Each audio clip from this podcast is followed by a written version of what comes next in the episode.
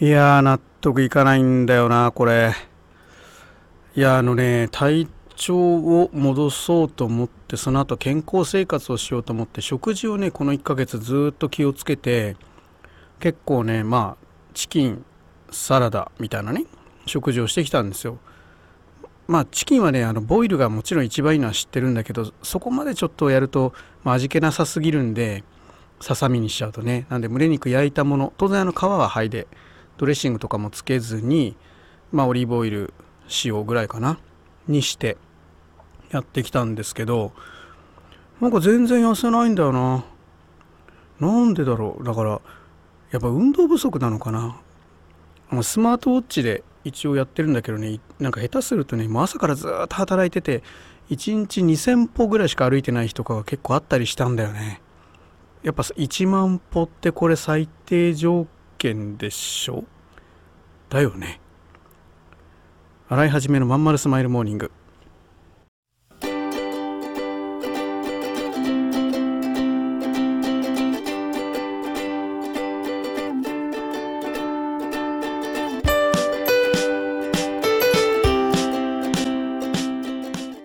おはようございます。洗いはじめです。洗いはじめのまんまるスマイルモーニング。2023年。5月16日。早いっすね。火曜日皆さんいかがお過ごしでしょうか？この番組は毎週火曜日朝8時私洗いはじめがラジオをお聴きいただいている新たに1週間頑張るための笑顔やモチベーションをお届けするそんな番組でございます。はいそういうわけで皆さん火曜日です。おはようございます。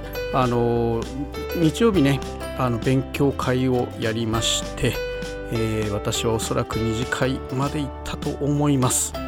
えー、というのもですねまだ今土曜日だからねあの分かんないんですけどまあ行けたらいいなと。もう体調はすっかり回復してあとはですね、えー、みんなのノリ。なんか今月はでもね参加者少ないんだよね。やっぱりゴールデンウィークでみんな疲れてちょっとお休みしたいっていうのがすごい出てるよね。あと懇親会やっぱやめますみたいな人も多くてうん。なんかすごい分かりやすいよね。うん、みんな多分お金使っちゃった体力使っちゃった。でスタートが月曜日からだったから1週間丸々働いてまあガチ疲れてるんだろうね。でまた日常に戻った感たっぷりの月曜日でまあ遅くまで遊んでる場合じゃないなみたいな感じなのかもしれないですかね。はい。まあそんなわけでねあと冒頭のあのダイエットの話。もう痩せづらくなってるのはもう100も承知なんだけどなんか何かが起こってるんだろうね。体の中でね、うん、代謝が落ちてんだろうな。筋トレはしてるんだけど。うん。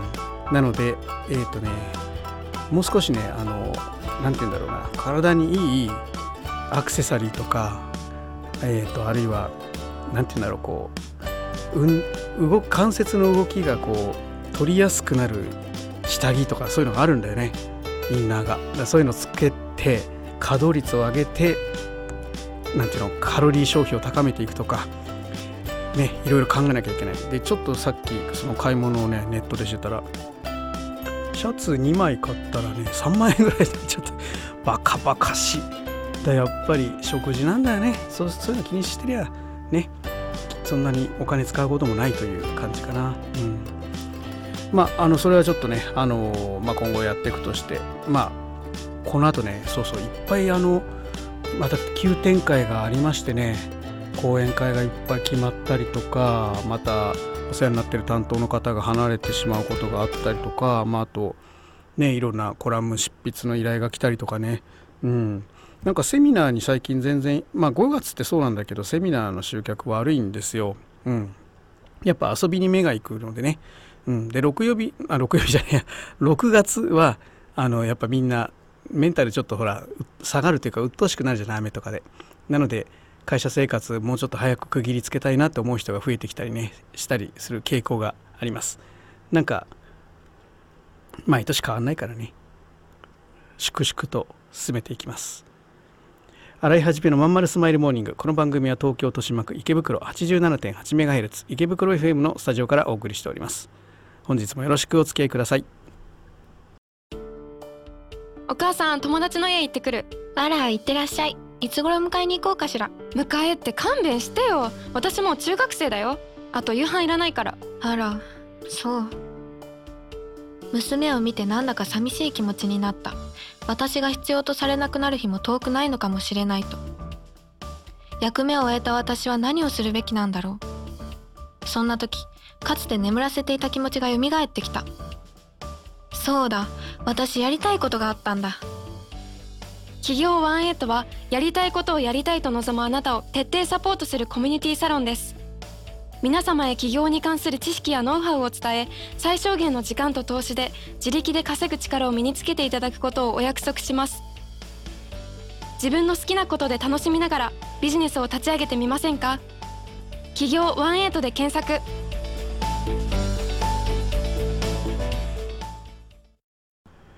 はいそういうわけでですね今日も経済ニュース解説をしたいなと思っております。えっとね先週のやつが意外と面白かったですっていうご連絡いただいたりして、えー、よかったのでまあ基本これにしてたまにバカなことやるぐらいのがバランスいいかなとかね思ってるところです。で今日は何を話そうかなと思って街をちょっと見て歩いてみたんです。ドラッグストア行くまでの間に。ちょっとビタミン C いっぱい飲めってアドバイスいただいたんでビタミン C 製剤を買いに行ったんですけどその途中の道をちょっとキョロキョロしていて何か変化が起こってないかなと思ったらえっ、ー、とねうちの事務所のすぐ裏にねあの餃子屋さんがあるんですよ。ダンダダンっていうね。えっ、ー、と今どういう名前なんだろう。ダンダダン酒場が酒場がなくなったんだっけ？ちょっと覚えてないけど。えっ、ー、とまあそういうねえー、餃子屋さんがあります。でそこはね非常に私あの思うところがあってあのコロナ真っ最中の時にあのもうほらどこも全部閉まってる時にあの一軒だけ空いてたんですよ。ずっとね。ずっと。でまあめっちゃ人入ってるわけ。もうめっちゃ入ってるわけ。特に学生さんが。もういつ行ってもまあ言ってもじゃない覗いてももちろんもう溢れ返って大騒ぎしてるわけだ中で。でこれは、えー、すごいなと。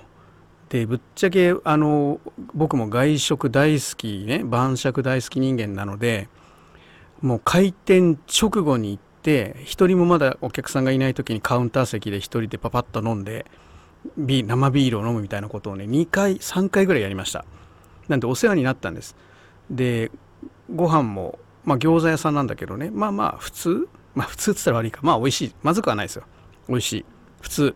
でえっとまあ座った瞬間にねあの餃子何枚焼きますかって言われるのがちょっと1人だからまあ1個だよねって思いながらいつもオーダーしてたの覚えてますけど。まあマニュアルだからしょうがないとして。あそこはねあのパクチーのサラダとかねキャベツのサラダが山盛りでね美味しいんですよ。で野菜いっぱい取れるから嬉しくて。で僕はね餃子1個と、えー、パクチーのサラダ1個とキャベツのサラダ1個って言ったらもうあまりにも量が多いからお店の人がね心配してあの「お一人ではちょっと無理なんじゃないですか?」とか言われて「いやあの全然大丈夫です」って言って野菜をペロッと食べてその後追加でチャーシューとメンマを頼んでなんとか言ったらすごいびっくりされたことあるんですけどね。まあそんなようなね普通の居酒屋さん餃子屋さんなんです。ただものすごいね1時開店1時間もするとものすごい人が入ってきた来てたんですねコロナ禍の時。でそのダンダダン餃子屋さんがね今回あのまあ大きな赤字を出しているというニュースを見てですねまあ池袋店はねどうなんだろう。あのコロコロナ禍の時よりカウンター席にだいぶ空きがあるなっていう感じはするんだけどまあでもガラガラな感じは一切ないんですね。まあだから他の店舗なんだろうけどまあ売り上げ良くないそうです。でニュース見てみたらね2023年1月期で3億8100万円の赤字を出しているということでまあなかなかですよね。うん。まあ協力金もらわないで頑張ったわけですよ。で今となればあの今となればですよ。誤解を恐れずに言うと今となれば休む必要なかったよねじゃないですかぶっちゃけ。まあだから頑張ってまあ、稼ごうとしてた、まあ、稼いでたんですね。そうん、で休んでる人も協力金もらって、えー、頑張ってたという感じだったんで。で今回蓋開けたら、えー、まあその反動揺り戻しなのかな。3億8100万円の赤字が出たと、うん、これなかなかの金額ですよね。うん、で閉店が進んでるんだそうです。でその減損がねえっ、ー、とね1億4,000万ぐらいあるってことなんでね。えー、そのまあ差し引くと純粋に営業的な赤字が2億4,000万ぐらいあるということで、まあ、結構不況だよねと。うん、で今池袋の街、まあ、渋谷とか新宿もそうだけどあのやっぱ行くとねものすごい人ですよ駅の周り。で飲食店が大体6割7割戻ったと言われている中で今度5類になってまたもっと戻ってきて、まあ、8割9割までは戻るだろうと言われているよね。一方でこう大きな宴会みたいなのはこの調子でもうやめちゃえみたいなところがやっぱあるから完全には戻らないにしてもまあ8割ぐらいは戻るだろうという中でこの赤字ね。うん、でちょっとねどうしたもんなのかなと思って。でいろいろ考え,、まあ、考えたり情報を集めたりしてみるとねやっぱりあの原材料費の高騰っていうふうに発表してるみたいね。うん、でもそれはどこの会社も一緒じゃないですか。言ってみれば。ね、だからやっぱり客離れが起きたんだろうね。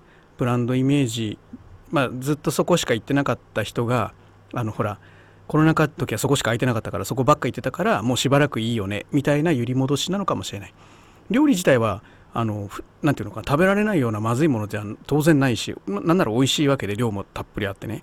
だから揺り戻しだろうなと僕は思ってます。うん、でえっとちょっとね駅から遠いんですよ。池袋店なんかもそうなんだけど、うん、だからわざわざあそこ行こうぜって行くような店でもないのね。うん、なんかまあ通りにあってあ餃子いいねって言って入るような感じだから今もう駅の周り全店がもう必死に営業やってるからそこに餃子屋さん、まあ、池袋なんかもそうだけどいっぱいあるわけですよ。そのガチ中華含めてね。だから餃子食べたい人がまああそこまで歩駅から歩いていくことはないと。で逆に駅に向かう途中の人たちがまあ会社員なんかが夜あと立教のね大学生とかが夜と。そういうところに、えー、なっていくと。やっぱちょっとねあの人数的に、えー、少ない可能性はあるよね。っていうところで。まあ単純な揺り戻しまた頑張って復活してくれるんじゃないかなと。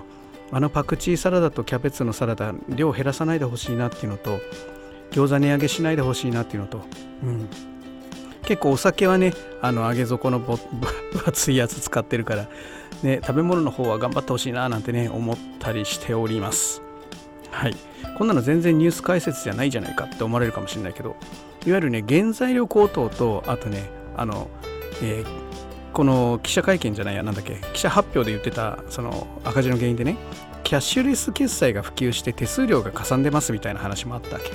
でこれはこれでまた面白いなと思ってまあどこの店もそうだっていうのもあるんだけどキャッシュレス今後普及していく中でこういうお店も出てくるよねっていうね。